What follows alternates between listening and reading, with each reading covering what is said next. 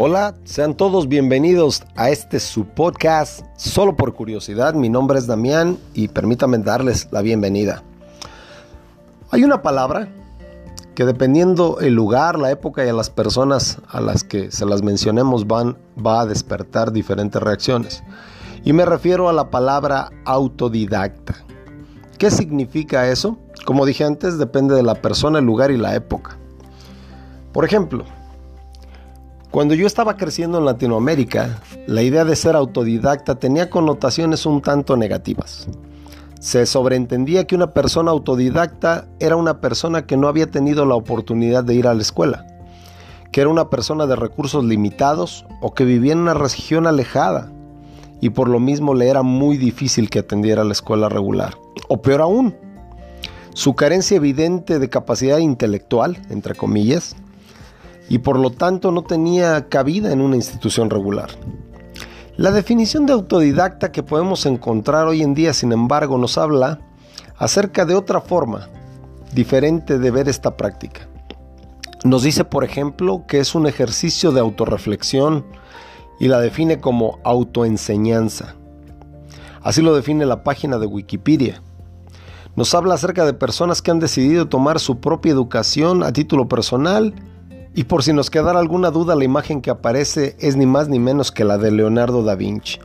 Una persona que no solamente fue autodidacta, sino un hijo ilegítimo, disléxico y con muchas otras desventajas.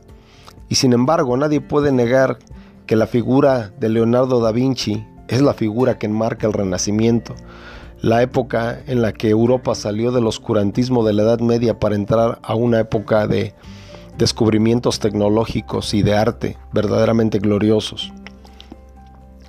Pudiéramos también pensar que las nuevas tecnologías de las que disponemos hoy en día, y me refiero específicamente al Internet, nos deben de llevar por consecuencia lógica a sistemas y métodos de aprendizaje más avanzados.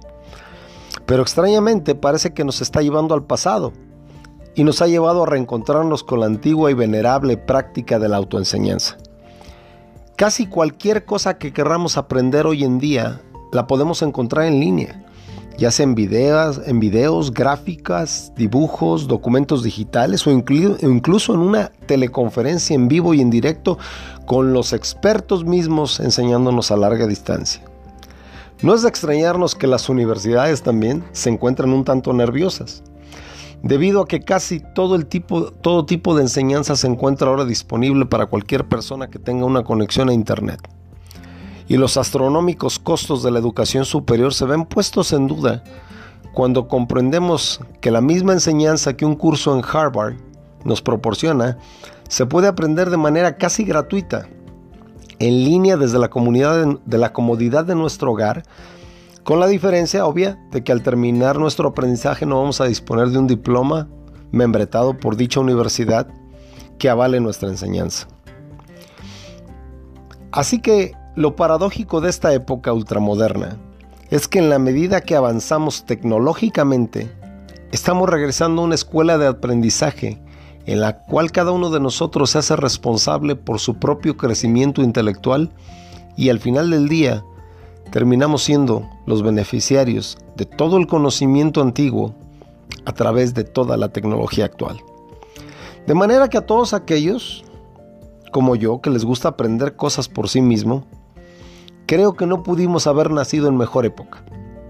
La época de ser un autodidacta, aquel que toma la responsabilidad de aprender todos aquellos temas que le gustan, que le llaman la atención y que le parecen más útiles para su vida pero ahora por cuenta propia. Así que mis compañeros autodidactas, esta es la mejor época para llegar a hacerlo. Gracias por estar en compañía de este su podcast. Solo por curiosidad, mi nombre es Damián. Les invito a que sigan aquí. Vamos a seguir hablando de estos temas y de muchos otros. Gracias.